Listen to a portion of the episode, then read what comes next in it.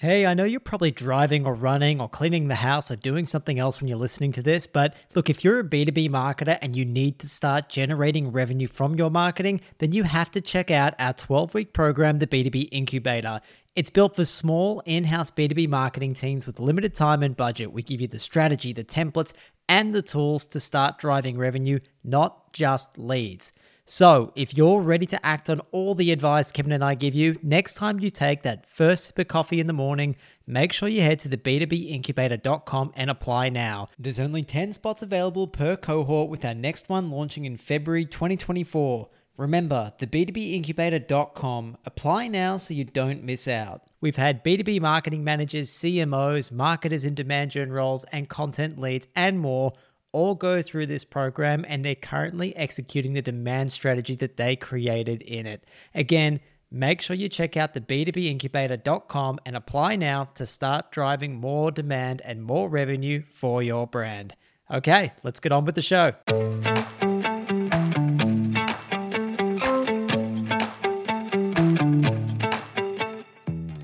Hello and welcome to the B2B Playbook podcast. Each week we discuss strategies and tactics to help B2B businesses grow online. We're your hosts, Kevin and George, a couple of digital marketing professionals. We've waded through the noise and made the mistakes so you don't have to.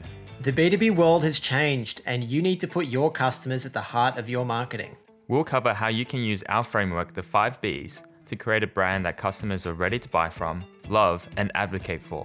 We'll get insights from successful people in the industry and cover the latest trends to keep you on the cutting edge of the B2B world. If you're interested in B2B marketing strategies and tactics that work, then this podcast is for you.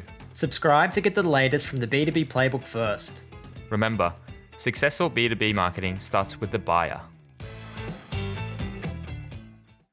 Welcome back to the B2B playbook. Listeners, this week's interview is with Pasha Irshad. Pasha, who has also become a nice internet friend of mine, is the co founder of Shape and Scale, a B2B agency that orchestrates growth for B2B tech companies. Kev, Pasha, he's such a helpful expert, and it was so good to have him on to discuss what it looks like actually putting reporting into action, particularly with something like HubSpot, which he really specializes in, in order to help with marketing's alignment with sales and leadership teams. George, I think you said this a few times in the episode with Pasha, in the interview with Pasha, but it's definitely one that needs to be seen to be understood. He takes us through, very generously, takes us through a lot of examples of how to set up some of these reports, how to understand and then utilize them as well. But you need the visuals for this one. So make sure, listeners, if you can, go over to YouTube and check it out and become a viewer. Become a viewer for this episode. That's it. Hit that subscribe button while you're at it. All right, listeners and viewers, we hope you enjoy this conversation with Pasha. Welcome back to the B2B Playbook. Listeners, as you know, we rarely have guests on our show. Instead, we select a few true experts who align with our view that B2B marketing is more about people, not platforms. Now, today, our special guest is Pasha Irshad. Pasha is the co founder of Shape and Scale, a B2B agency that orchestrates growth for B2B tech companies from the story to the stack. After spending over 14 years working both client and agency side, Pasha has the perfect set of lived experience and expertise to help us solve a big problem faced by so many marketers that I speak to. And that problem is how to use reporting to drive more alignment between marketing and sales and marketing and leadership. Pasha, thank you so much for coming on the show. Thanks for having me. Happy to be here. Pasha, you and I connected on LinkedIn last year, and I'd like to think now that we've actually become friends. We joke around a fair bit, we catch up every now and then. It's weird having true internet friends. I feel like if I saw you in person, I'd probably give you a bit of a bro hug. Would that for be sure? Strange? Would you be down? I would be down with that, man. And yeah, I'm excited to be here. I was going to say I'm following Justin Rowe and Jess Cook, which is like following Rihanna in the Weeknd for your first concert, but I'll try to do I'll try to do the platform justice. Oh, not at all, not at all. Look, Pasha, before we get into reporting, I think it's really vital that we set the scene here for so many marketers that I speak to, they really struggle to get buy in on what they're doing in their organization. They get typecast as like the make it pretty department, or they just become a cost on a balance sheet rather than a real revenue generating function. They get put on this MQL hamster wheel that isn't really driving the business forward. Pasha, Why are marketers experiencing such a disconnect with sales and leadership? To me, it's threefold, right? The first is things have just gotten harder. And when I say they've gotten harder, the advent and the love affair that we all have with SaaS technology has done a couple things, right? It's compounded the win rates, right? So for a perpetual license, I believe it was like one in four. With SaaS, it's a one in eight win rate, right? That's the first thing. The second thing is all of the risk now lies with the seller. So obviously, we're coming out of fast times at Ridgemont High with funding. And so you've got a lot of organizations that maybe don't even deserve to be there. And you've got a lot of marketers who now have to not only have to wear so many different hats, right? A lot of times marketers are coming in and asked to be a product marketer and a data analyst. And so that has also led to more stressors on the position which in turn leads to what I think is a really big one, and is a lack of focus and clarity, right? I think you see it, probably I see it in working with clients. It's biting off more than you need to chew. You've got four quarters in a year, but if you're trying to do, if everything is a priority, then nothing's a priority, right? So I think those two or three things, if we look at those, have really led to what we see now. And then the final piece is coming out of the digital marketing era where everything was instant gratification. So again, if you just look at getting ROI immediately, it's like you launch a campaign and you get clicks and you get impressions and you get CTR and you get all these metrics that just don't really matter. That has led to analysis paralysis in some regards, and you're not able to identify the measures that even matter. So when you throw all of those into a blender, you get a shit smoothie, right? That's just a reality. so that really is the perfect storm there. And you can see why so many marketers get put in that really difficult position. But there's very real consequences to this misalignment, like whether it's marketing and sales or marketing and leadership. What have you seen are the consequences of that? I mean, look, I, we're unique in that we work with I work across industries, right? So most of our work is SaaS, a little bit of PLG, but I work with a big federal defense contractor out of DC where we're at. And that's everything from like straight startup to Series B to small to medium enterprise um, that has a monolithic enterprise motion. I would say within all of those, you see commonalities, right? And I think the commonalities start with just it's funny before this i was like trying to think of just like smart things to say about this but it really just comes down to the basics and i think you and i have talked about that a lot of times right okay you can call it demand generation you can call it good marketing but it's it really is the fundamentals and i just remember there's times in my career where i would rack my brain on a marketing plan and i'd be like how can i make this different and the reality is it doesn't need to be different you need to understand what you're selling, why you're selling it, and why anybody will care, right? Jobs to be done, whatever framework you want to use to understand that, like customer interviews, listening to sales calls, that's obviously one piece of the puzzle. Who is your total addressable market? And within that, who's your ideal customer profile?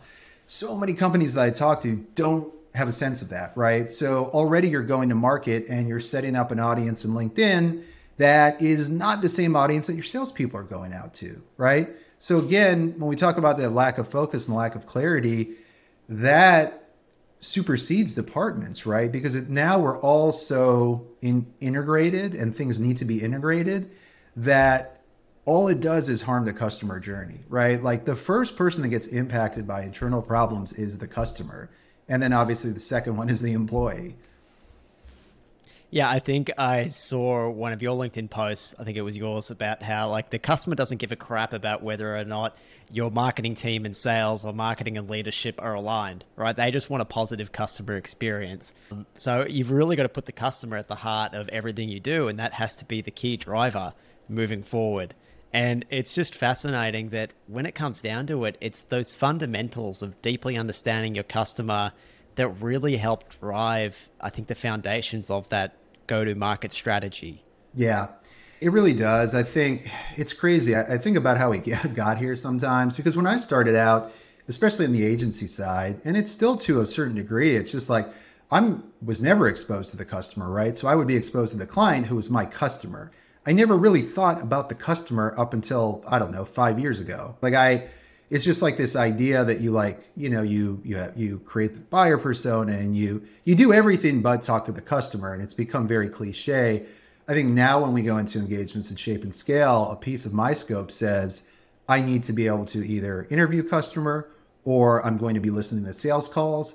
I'm going to be reading the notes in your CRM. Like these are the things that give you that little bit of intelligence that can go into your ad campaigns, that can spark an idea. But again, we we got away from that.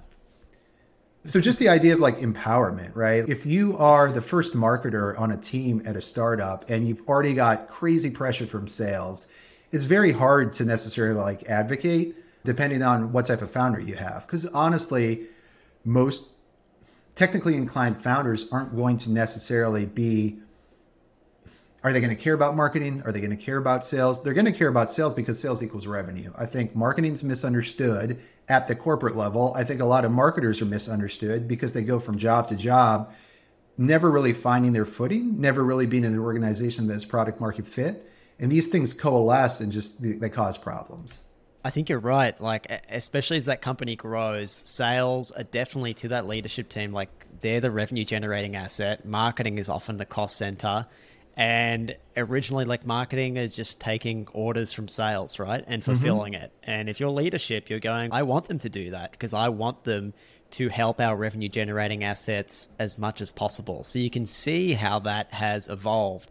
And then marketing just gets left to one side and isn't part of any of the adult discussions, which it really needs to be a part of. Like marketing is fundamentally responsible and should be responsible for that go to market strategy. That's the stuff that we should be good as marketers.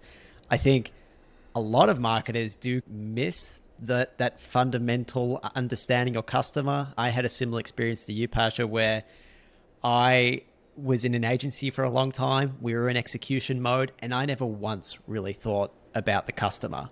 It's and crazy. it was only once I went out on my own, yeah, and really got deep into B2B and realized that execution side was just this tiny little part of overall marketing.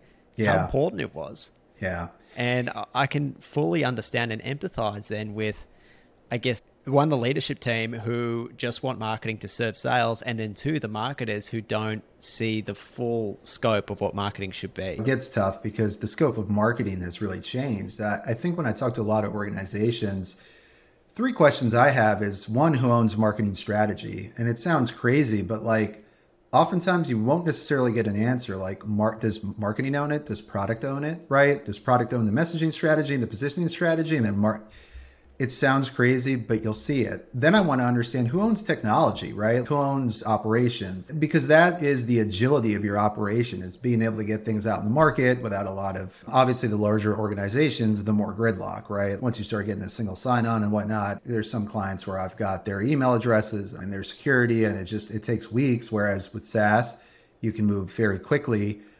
Again, all of that affects it just affects the customer, right? Yeah, yeah, definitely. And it's got to be a customer centric experience. Now, I want to talk about how we can actually start to address some of these alignment issues. I think we've established why we're having these alignment issues, the huge pains that it causes marketers and just companies as a whole.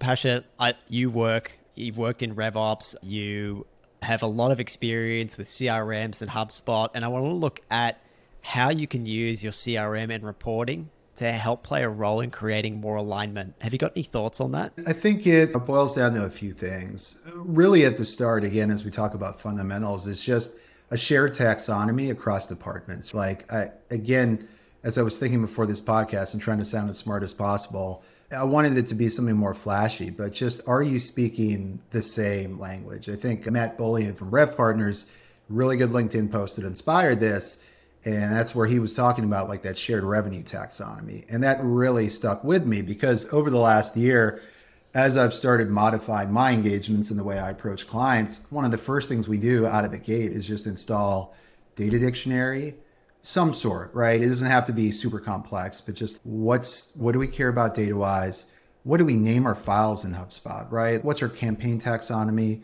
What's our utm taxonomy and that's locked down from the start because just having that adds a layer of process to things. And I think once you start getting those initial quick wins and these processes, things start to seem a little bit easier. So The CRM doesn't necessarily create the alignment, but the process that you build into it gives you the chance to do. Why I love HubSpot, shameless HubSpot plug, is it really sits at the center of the customer facing department. So, six years ago, when I became a partner, maybe seven, that was at my last agency.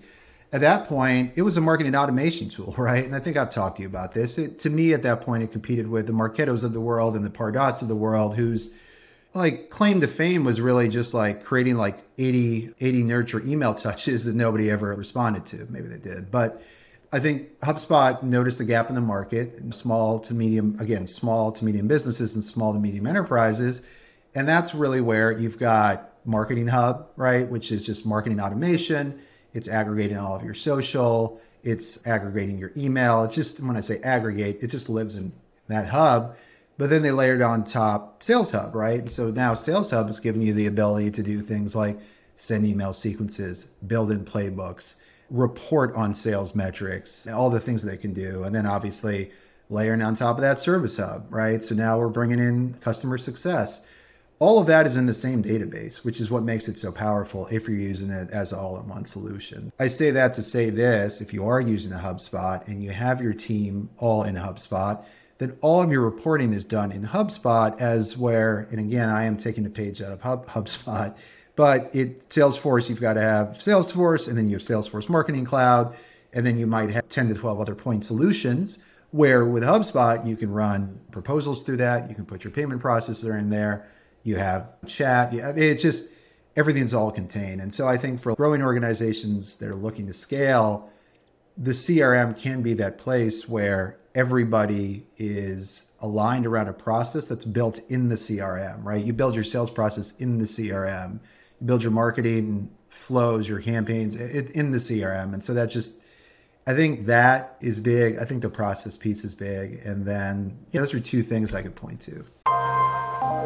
Sorry to interrupt, guys, but I need to let you know that our next cohort of the B2B Incubator is launching in February 2024. For those who don't know, the B2B Incubator is our no fluff program that gives you the strategy, the templates, and the tools that you need to drive more revenue for your business, not just leads. It's built for small in house marketing teams with limited time and budget. So if you're ready to act on all the advice that we give you and you want to start driving more revenue for your business, next time you sit down at your desk with a cup of coffee, remember to head to the b2bincubator.com and apply now. There's only 10 spots available per cohort. So apply now for our cohort launching in February 2024 so you don't miss out. The B2bincubator.com. Check it out. All right, back to the episode. One of these days, we're going to get either you or us sponsored by HubSpot. I think. oh, if they could just make me a gold partner, close. There's a little bit to unpack there. Something that I wanted to touch on again was you said the importance of getting that taxonomy dictionary getting everyone on the same page, and you said getting revenue definitions in in place. So is that things like agreeing on what an MQL is and what a, like a sales qualified lead is, and is yeah, that kind of stuff? Yeah, it's. I think it's twofold, right? I think it's definitely. I mean, the way that I see the metrics, it's conversion based. It's probably time based. There's another one I'm forgetting, but if we just look at like conversion metrics, by funnel or the bow tie or whatever you say. Yeah, what is it? MQL? Do we skip the MQL? Do we go? What is your customer journey? And again, what are the steps you take from the first interaction to the last interaction and defining those, right? And everybody's aligned to them marketing, sales, and support. They understand it. Then we need to understand from a revenue perspective, like what are the things that we care about? Is it lifetime customer value? Is it CAC? Is it CAC payback period? And when I say CAC, it's customer acquisition cost. Do we are we measuring ACV or are we measuring MR? Like these things matter because when you're in HubSpot, you can customize HubSpot. You know how many times I've gone in HubSpot and it's been set to measure like AR, but they're measuring MR, right? It's small things like that cause issues with data and those issues with data become much bigger issues because then you're making decisions that are based on something that's not real, right? And we see that all the time. And it's honestly probably one thing I didn't focus on enough in the opening of this is just the data piece. Like there is alignment in having clean data, right? Data that you can trust in having data that there's a shared understanding and meaning at your organization. So just when you think about language, right? What is language? It is it's like a shared it, we all understand it. It has it creates shared meaning, which is the essence of life if I can get esoteric on a HubSpot podcast. But I think there's just a lot in that and so it really can create that culture. And then obviously reporting, right? That's the final piece, creating alignment. How do we have reporting that matters as much for perhaps the performance marketer at their level, but then we have different reporting that's going to matter to the C suite. Just to come back to those definitions again and making sure that you have that alignment, even just getting everyone to agree on what an MQL is, right? Like the enemy is not marketing generating MQLs, it's MQLs being probably like poorly defined, I would say, in a lot of organizations, and then what you actually do with that MQL. Look, at, if I had a dollar for every time somebody said to me, "Hey, we just got like a bunch of leads," right? Like leads, what is a lead to you, right? If somebody on a content syndication site downloaded your ebook, downloaded, right? I'm sure they spent a lot of time with it. That's not a lead. You know what I mean? It's an email address. And a lot of people smarter than me have said it, but I've been in this 14 years and I've seen it right up front. So it's being realistic about the challenge at hand. And so you're right. It's about assigning meaning. We talk about shared understanding, shared meaning, assigning meaning, and making sure we're all coalesced around that and not being afraid to tell the CEO that, like, hey, this is going to take time, right? In the first three months, you can expect this in three to six months you can expect that and that's what we do when we're working on the demand generation piece it's these are the leading indicators we care about on the website. These are the leading indicators we care about on the platform. And then these are the business metrics that are lagging and it's going to take some time to see that.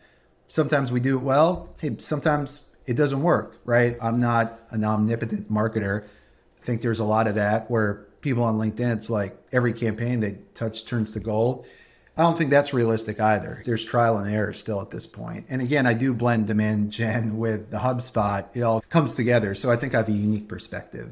And that's why, look, that's why we got you on this podcast because, like, you are a platform expert, but what I'm hearing you say is that alignment comes down to a lot of people management, and you've got to talk to people, you've got to get on the same page. And I think it's that combination of the two, which is what makes like a, an average marketer a really great marketer because you can start to be effective. I want to take us back to reporting again, Pasha. Sorry, I keep bringing us back down into the weeds. No, it's fine. Um, but I want to talk about other things that you can do in your reporting or to set up your reporting to really help drive alignment. I've seen you talk about the importance of UTMs um, to really help understand what's driving pipeline. Could you talk about that a little bit? Yeah, and again, this kind of goes back to the taxonomy, and it seems simple, but making sure you're all on the same page in terms of your tracking. So, obviously, UTM parameters, if you're using HubSpot, are great, but what most people don't understand is out of the box, HubSpot doesn't have properties to capture UTM information. So you've actually got to create those, right? Been some really good. Brian Gunn from Aptitude 8 had some great posts about that. But small things like that in HubSpot and your technology that you might not understand. If you're setting up HubSpot for the first time, you've got to create those custom UTM properties. And then what you can do is you can put them on your form fields as hidden form fields, and then you can start capturing that data. The reason that's important is because HubSpot measures things through original source, original source drill down one, and original source drill down two, which we'll talk about a little bit later. It's just different ways of looking at that data. So if you want to be measuring UTMs from the start, that's something you've got to be cognizant of with HubSpot. All right, cool. So by setting that up, you can start to identify which channel, which campaign, which ad is actually leading to either creating or capturing that demand. Yeah, and again, HubSpot has its own way of that attribution. I've found that most people prefer creating the custom UTM properties. All right, Pasha, you've actually prepared some reports to show us. I think this first one is it is it around aligning marketing and sales so people can see yeah, how so, those two should work together? Yeah, a couple things first. I'm going to take you into HubSpot. So you're looking at my demo portal. So just a couple caveats here. I uploaded the data last year, so I'm not going to have a, a, a huge look back period, but I wanted to get marketers comfortable with just how to look at HubSpot depending on the access that you have. And really, a few things that I think are important, especially when we talk about business metrics. In HubSpot, they've recently moved sales analytics into the sales tab. And so if you go into sales analytics, you're going to see some things that are important, right? The first is for sales coaching. And so I wouldn't necessarily worry about that. Where you'll start to see interesting data as a marketer is going to be forecast and pipelines and then sales outcomes, right? And so sales outcomes is where you can start to see things like average deal size, which is a really good look at how many people, what the average size of a deal is. And you can even see it like down to the person. So I'm technically a rep. That's what threw me off there. But you can group it by none and we can just see, okay, this is our average amount in company currency. This starts to become important when you start thinking about reports like sales pipeline velocity, which we can talk about in a little bit. And then if you just go down, you'll see deal lost reasons. And so you'll start to see like closed lost. Again, important for a marketer, depending on how you're capturing the data. If you have qualitative fields here, you can actually see the reasons. Very easy to get to. Couple things deal revenue by source and then deal velocity. I think deal velocity is a very big metric that both sales and marketing should obviously care about. If you think about the idea of pipeline velocity, how quickly and the dollar amount of your pipeline moving through to a closed won, you can get that data. You can get the data for that equation here. And then obviously just what's our closed won? You can see this here. You've got closed won. I think where it gets interesting is you can start to filter based on deal properties here. And so you might say, I don't know, how much of anything that moves a presentation scheduled for that. But you, the gist of it is just being able to use filters to break all that out. So that's really just like sales analytics at a high level. Where it gets fun is reports. And again, for a marketer that maybe hasn't been exposed to HubSpot, think of it like this you've got analytics tools, and those analytics tools rival that of, again, think of GA4. You've got traffic analytics. Again, I'm not going to have live data here but you will be able to see how people are interacting with your website, right? Then you've got dashboards, which are obviously just a cumulative look at the reports that you create. And then reports are obviously individual reports that you assemble for the purposes of informing leadership, informing colleagues, whatever it may be. When you're creating a report in HubSpot, you've got a few different ways to do it. You can actually create reports from templates. So that's usually where I'd start. You can filter by contact, so we can just see that. And look, a lot of times what you need is here. What I like to do, and really the way I did this is I would go, know, when I was first learning HubSpot, I would look at different reports that were set up by clients and I would reverse engineer those. There's a couple reports or ways to build reports that I think are really helpful. Single object report, super easy to create. Again, when I talked about objects earlier, think of it as the top level of that data hierarchy. So if we want to look at some info about our contacts, and let's say we just want to see, let's say we want to see what sources of traffic are driving opportunities. And so we're going to go to original source. Let's go to kind of contacts and now I'm going to have to, again, remember what I said at the outset. I have to look back to next year, right? So you'll have everything laid out. You'll want to go into filters. And then so we'll want to do create date. And now I'm going to go all time. And now you'll start to see I've got all this data in here, right? So we go back and we're taking a look at this. It looks very messy. So let's say I just want to focus in on paid search. I'm going to use a filter here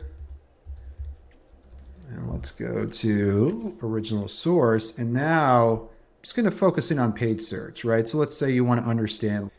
All right, now we start to see what paid search is doing from a life cycle stage, right? And that goes back to the customer journey. Okay, so now I've got, now I'm starting to see some things, but it still looks a little messy. I just want to see opportunities, right? So all I want to do is understand what paid search is driving opportunities. And then so here we'll go to life cycle stage Going to filter this out. Now I just want to see opportunities. Okay, this is great. So now I've got a clean look at opportunities, right? And this is where it gets fun because this will show you, again, the context that I've been created But I want to go a little bit deeper. I want to understand the keywords that are actually driving. So I want to see the keywords and I want to see the campaign.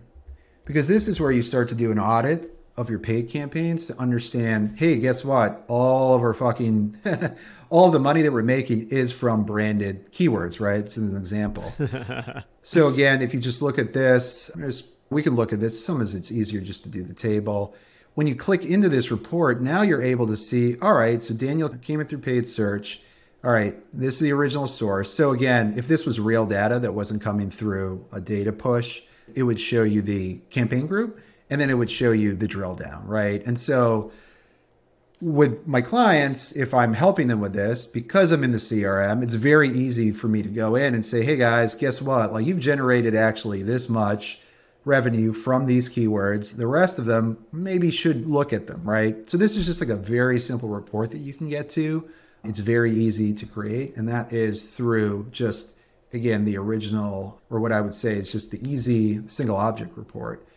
With a customer, so you can get Oh, so I was just going to jump in, Pash. So you can get super granular then, as granular, granular as you need to get as the marketing team to look at what's actually, I guess, suppose creating or capturing that demand. I mean, you can see like really what's driving those conversions. So if you know you want to make your ad spend more efficient, you can see down to the keyword what is driving yep. that final touches, turning 100%. customers into revenue, which is pretty awesome. But then you also kicked us off with much higher level reporting, which is still pipeline reporting. And I think a lot of marketers probably aren't even looking at yeah. like the pipeline and seeing how things are moving through the pipeline and whether or not their marketing activities are impacting that pipeline.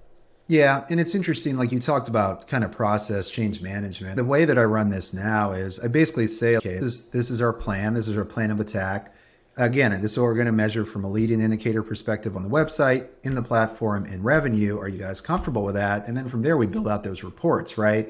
But for me, so I do that, and not, I guess I am too to my own horn, whatever. It's been a long day, right? I talked to a CRO today, and my question for him is, what are the sales metrics that you need to know to be effective? And that's where I go back to are you looking at volume metrics like the number of sales calls made? Are you looking at the number of emails sent? Because from that, you can get an understanding of how many you need to hit the number that we need to hit. Or are you looking at the conversion metrics, right? Which is going to be MQL to SQL, SQL to marketing acronym to closed won. Or are you going to be looking at time based metrics, right? Which is what I just showed you in sales analytics, where you start to look at stage in deal, right? Like how long it's been in the, in the pipeline. And that leads into things like pipeline velocity. So you really want to find out from leadership specifically what metrics it is that are important to them. I'm sure that you also have your own two cents to add there, Pasha, on what it is that they should be looking at, if there are any additional metrics. And then do you just set up these dashboards and just leave it for them to access at any point in time? Do you recommend that there's no uh, cadence with which you should alert them to any metrics that are going on in that in that dashboard in terms of reporting? Should you check in once a month, once a week, once it, every three months? What do yeah. you do? So again, like what I would say is for platform reporting, if we're looking at data in the system as it relates to like ads, I don't know, man. I'm looking at maybe once a month with a client because I don't believe that you can make decisions within a month that are going to affect things in a way where you get into this situation of like over reporting where you're reporting weekly. Like i remember there was a point in my career where the my superiors would want me would promise to report weekly on like linkedin campaigns right? And i'd be like this is the most pointless waste of time for everybody because anybody knows that the moment you make a change there needs to be time for that change to work its way through the system right? In order to make meaningful decisions based on the data so I would say like platform data, like maybe you can look at it biweekly, probably can look at it monthly. Obviously, you're the people that are managing it are going to be looking at it more often. But that's my take on that. From a like revenue reporting perspective, you're going to be looking at things quarterly, right? Like you you'll probably have reports internally that everybody can access, especially if you have a revenue operations team. Like revenue and the lagging takes time, right? What I talked about. So, like those lagging indicators, definitely quarterly. And then when you're looking at leading, things like website traffic, so on and so forth, to me, I'm looking at that kind of stuff month over month, quarter over quarter. again, I'm looking at, I come at it from consultancy side and the consultant kind of has to prove his worth. So it's probably going to be more, more frequent in some regards, but that's the way that I would probably approach it. Yeah, those leading indicators are really important just to reassure yourself and everyone else that you are on the right track. Or if those leading indicators are showing you that maybe things aren't quite playing out as you thought they would be, as you thought they would, that actually gives you the ability to review that, change tact, and go in a new direction. Yeah, when I think about leading indicators, I don't even know how I would consider this, but you think it's just about ad frequency, right? If you set the expectation, I'll call it the Justin Rowe method. We've got cold layer warm layer, hot layer. You know what your sweet spot is. You're going to need to get one to two touches, three touches to get them in a retargeting bucket, right? So, like, that gives you a lever to control the relationship with whoever you're reporting into and just saying, hey, like, this isn't just like a, it is a, when I say it's a numbers game, it's just touch points. You need touch points with your buyer. It ain't going to happen on the first touch point right? It's not going to happen on the second touch point. You need multiple touch points across multiple channels. And again, the school of Rowe, but I've always, I agree with his statement. He talks a lot about the whole thing is an ecosystem, right? Like it all works together. It's not just like one channel. You can, with especially with retargeting, it just it all works in concert. Yeah, I absolutely agree with everything you said there and everything Justin says there. I think there needs to be more of a focus on the marketing ecosystem as a whole and the way everything works together. And then, even beyond that, how marketing and sales work together as one team. Are there any other reports that you'd like to share with us, Pasha, when it comes to aligning marketing with sales or marketing with leadership?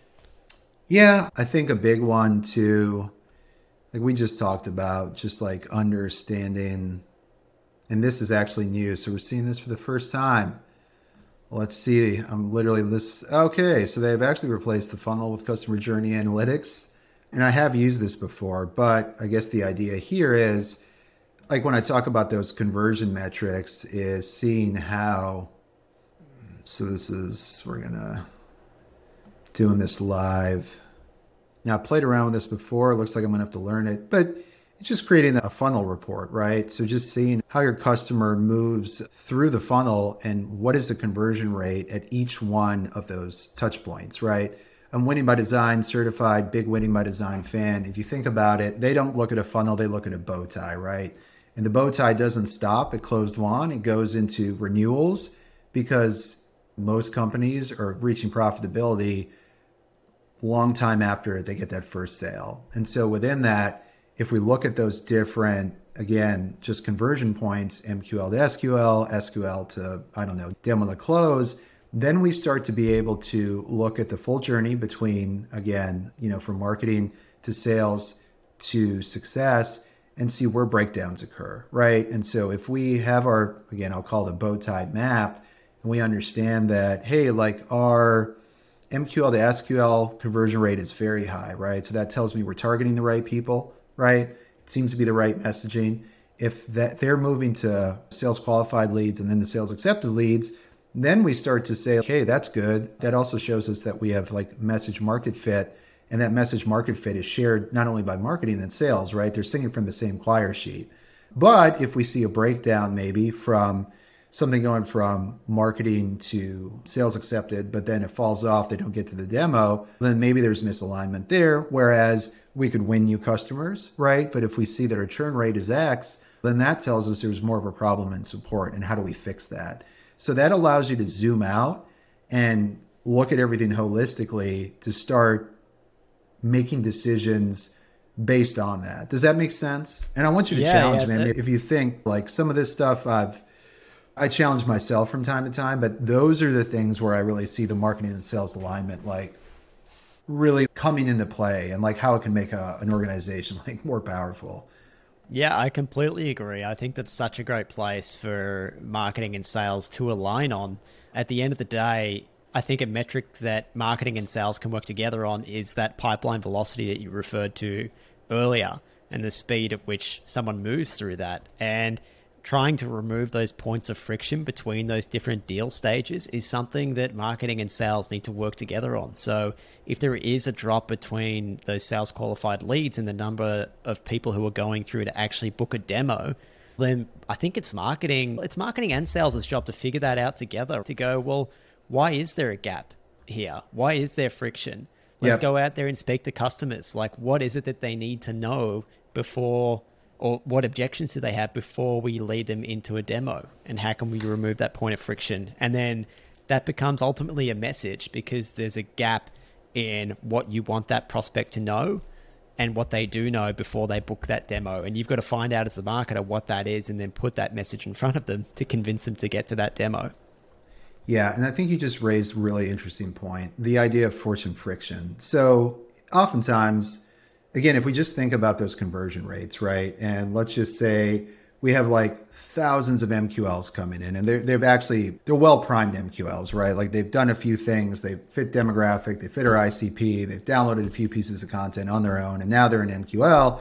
If those people then go to get qualified and they all fail getting qualified, well, then guess what? That three field form that you have, maybe you need more fields there, right? And that's adding friction to the process, but that friction is not necessarily bad because of the downstream implications, right? You're getting a little bit more upfront to have a little less MQLs to positively affect the business, right? So that's a little bit of friction that you see where I'm going with that. So I think there's this idea yeah. of it's always got to be super seamless. Sometimes it does, but that's how you can use the data to tell yourself that.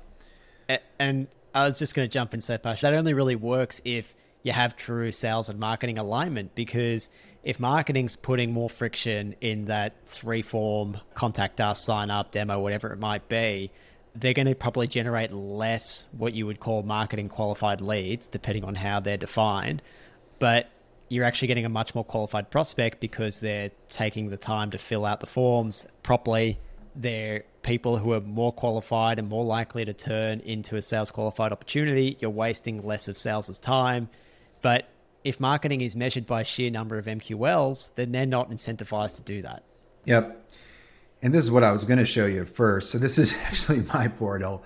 This is obviously not a good representation of data. I wish I wish that my own CRM was as clean as I make everyone else's. But you can't see a subscriber lead MQL. If you're doing this the right way and you've got everything set up, you're going to be able to see these numbers, right? And so they've just created the new for again for some some instances we'll have the new reporting, but these are the reports that people are usually going to be looking for, right? Like again, for revenues focus, you'll want to see those obviously the conversion based metrics, the time based metrics, lead to speed or speed to lead is another one. So how quickly after somebody becomes like raises their hand, does sales reach out to them? That's other data that you can find. And you can actually find that in the sales analytics piece, which I'm going to pop back in. So that was another one that I wanted to mention. And I just realized I'll have to go back to the demo, but I do think it's worth showing one last time. Gotta love. Yeah, yeah, definitely. Please. Yeah, so let's go here. And lead response time. So this is a good one. Average time to contact. Let's see if I can get. And again, I'm limited a little bit by the data that I've gotten here. But if you go to lead response time by rep, then you will be able to see that data in here and it populates. So that's definitely another one. So I think like the big picture is you've got sales analytics that lives on its own and pretty much all of these reports give you a lot of those like baseline metrics that every marketer I think should feel comfortable with. And then obviously as you start getting more in depth, you're going to start building single object reports and then from there you can build what I like is multiple objects, right? So we can look at contact data, we can look at deal data. We start looking at those together, and now you're looking at two objects, right? So we might be looking at like total amount of deals. So let's just say like we look at like total contract value, and you might look at, and now let's look at like original source again.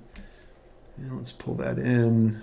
So this would be better if I had total contract value, but you get where I'm going with it, right? Like you can compare like what's actually driving the revenue. You can look at that just on the contact level, or you can start looking at like the contact to deal level, and that's where it gets a little bit more powerful. Again, it's a lot more powerful when you have the right data, and I do apologize. My data set in here maybe isn't the best. Yeah, so would you mind just talking us through like what that illustrates or how you use that information in this uh, particular report? I think it starts allowing you to attribute like what channels are driving actual revenue at the organization. And so I'm actually going to try and do this one more time. There we go. This is what I was trying to get to. And so now I'm just simply looking at paid search, right? I'm looking at over a time period, like what channels are driving the most revenue. It's as simple as that. Offline sources are going to be APIs, uploads, other things of that nature. But yeah, this gives you that. This kind of gives you exactly what you need to see as a marketer, just in understanding the way channels perform. Now, there's different attribution models that come into play, all of that. But it, I think it's just getting comfortable to go in here to pull these reports. And I guess if I take a step back, You've got sales analytics in HubSpot, which looks at volume, right? Some of those volume metrics, emails, calls. It looks at things like lead to speed.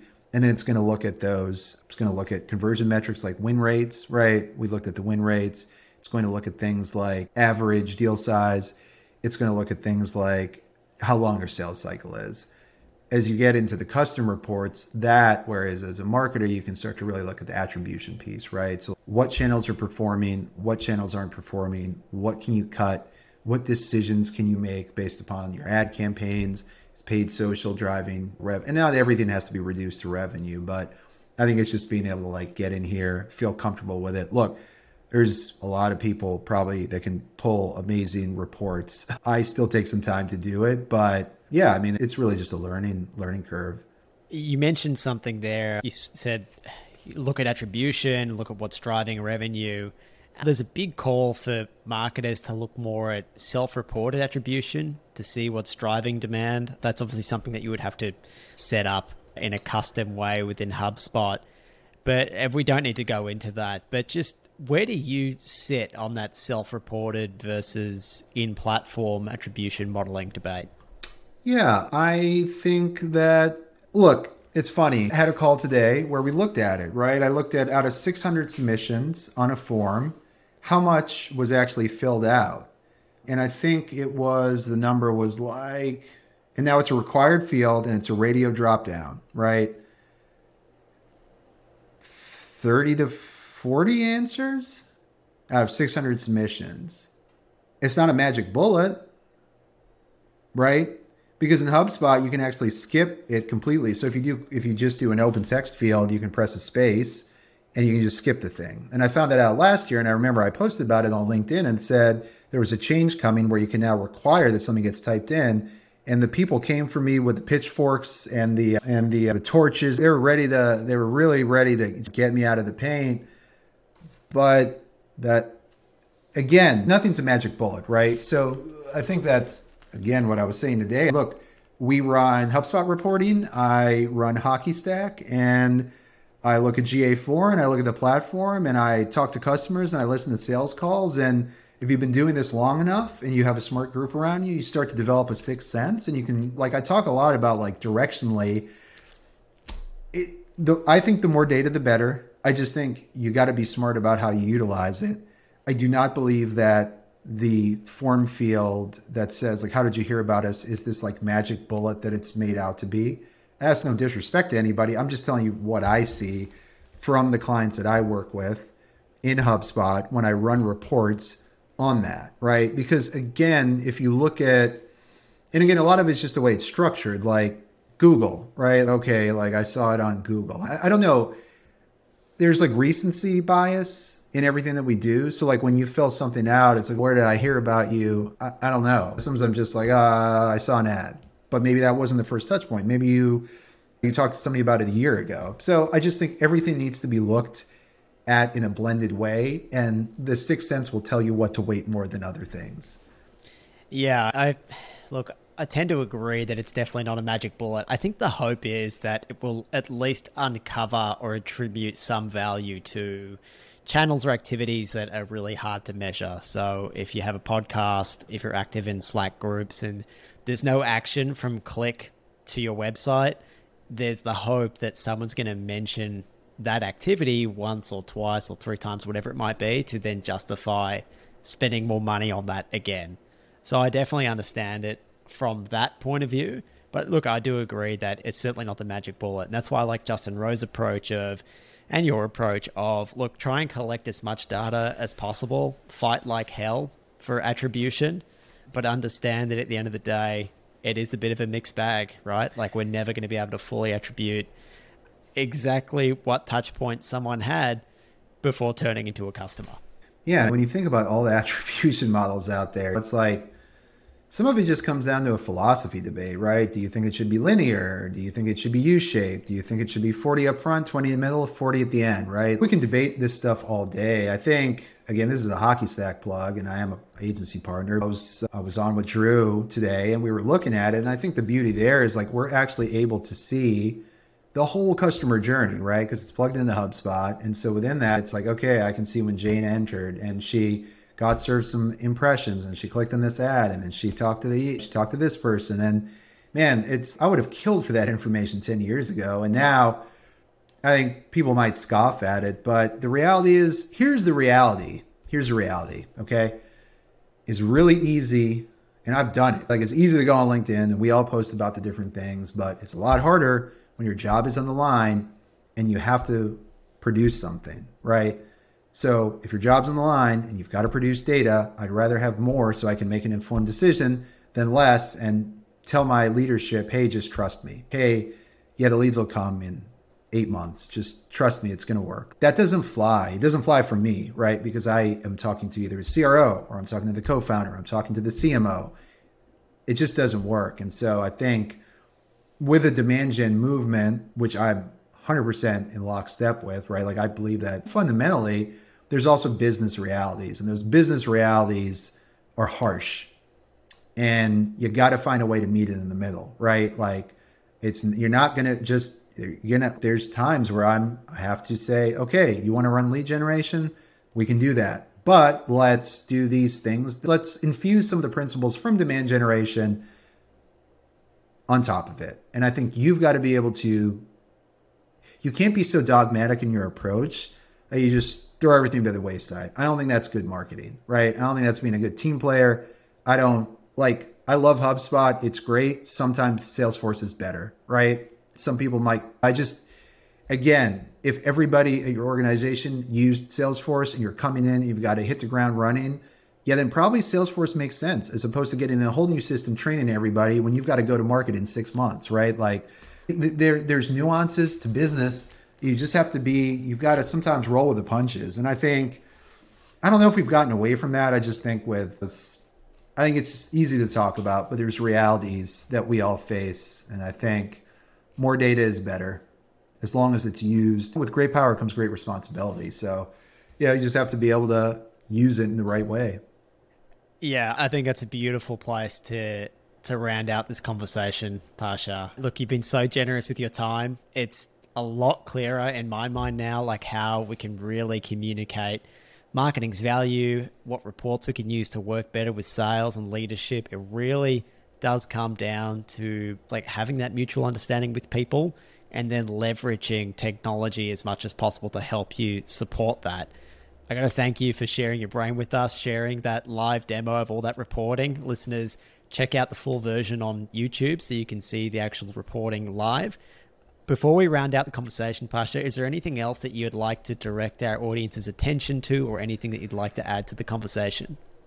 Oh, I think I think you and I talk about this together. On my bio it says marketing is sum of its parts. You can't have marketing can't be important if the organization as a whole doesn't deem it important, right? As a consultant, it's really hard to, again, if it's rugby or it's the NFL, right? If you are a consultant and you are consulting with the head coach, it's very hard to change the fundamental view the head coach has as a consultant. And it's hard to do it as a role player, right? So I think as much as we can at the organizational level, get everybody on the same page as to what's important, as to what everyone's role is, to have common goals, both financial and metrics wise, that makes for a better organization that is most likely going to learn how to win. And I think it's a sports analogy, it's a little bit cliche, but that's really where I have the most success in my consultancy is when I'm working with those kinds of organizations. I love it. And marketing, that's the challenge. If you want to be the one to lead that conversation in your organization, there's definitely a lot of rewards at the end of the journey, difficult as it may be. Pasha, where would you like people to find you to follow your journey? LinkedIn, sad as it is to say, I have a website. I think we've updated it like one time. But no, you can find me on LinkedIn. I'm there pretty much every day. It's funny. Um, I always joke with George that as I'm posting at night, he's getting up in the morning and doing his engagement, or you're doing your engagement. So it's like we're like walking past the water cooler. It's just, yeah, as much as I like to give LinkedIn a hard time, I've met some great people like George, and I just really appreciate being on the show. Got some like really smart people on here. So just trying to do it justice. Oh, it's been wonderful to have you on. Great to catch up as always. And I think our listeners and viewers are going to benefit massively from this. Pasha, thank you so much for your time. Yeah, it was great to be here. Appreciate it. Well, George, I'm not sure we've had as practical an episode of that in terms of real tangible examples and immediate applications. Pasha takes us right through the platform of HubSpot and how to use it to its full capacity as a reporting tool. Yeah, look, sometimes these things can sound complicated, but when you look at it visually and Pasha's actually taking you through it, it becomes so much clearer. So, a huge thank you to Pasha for actually doing that and showing us live examples. And if nothing else, Kevin listeners, it's definitely an episode that you should watch and don't. Well, I mean, you should listen to it, of course. Please listen, but definitely go and watch it and hit that subscribe button while you're there. Yeah, George, I think as an in house marketer myself, this is certainly one that I've had a lot of takeaways from that I can probably apply directly. If it wasn't for a HubSpot expert already within the business that I work in, I would definitely be digging in myself directly. But with this understanding, I can go in and read the reports with much more understanding and know how to navigate HubSpot as a reporting tool. And George, usually we do some takeaways for the episode, but I think you said it best in summary during your chat with Pasha. You said that having a mutual understanding with people and then leveraging technology as much as possible to help you support that. That's what this interview and this episode on reporting has been all about with Pasha, isn't it? Oh my god, did I really say that? That actually sounds pretty smart when you say it back to me. Thank you, Kevin. All right. All right, listeners, go find Pasha Irshad on LinkedIn. As always, Kevin and I are so stoked that more and more of you joining us every Monday by listening to the podcast. And if we can ask one thing, it would be to please pass the show into someone that might enjoy it and get value from it, or leave us a short review on whatever platform it is that you listen on. It's a huge help to us. It's a huge help to our future listeners, and we'd really, really appreciate it. Take care. Thank you, Kev. Thank you, Pasha. See you next week. Thank you, George. Thank you, Pasha. And thank you, listeners. See you all next week. A quick note before you go, listeners you can find more great content and get in touch with us at theb2bplaybook.com. Be sure to subscribe to this podcast and our newsletter while you're there to get the latest news, tips, and resources from our playbook. We'll be back the same day and same time with another episode next week. Thanks for tuning in to the B2B Playbook. Remember, successful B2B marketing starts with the buyer.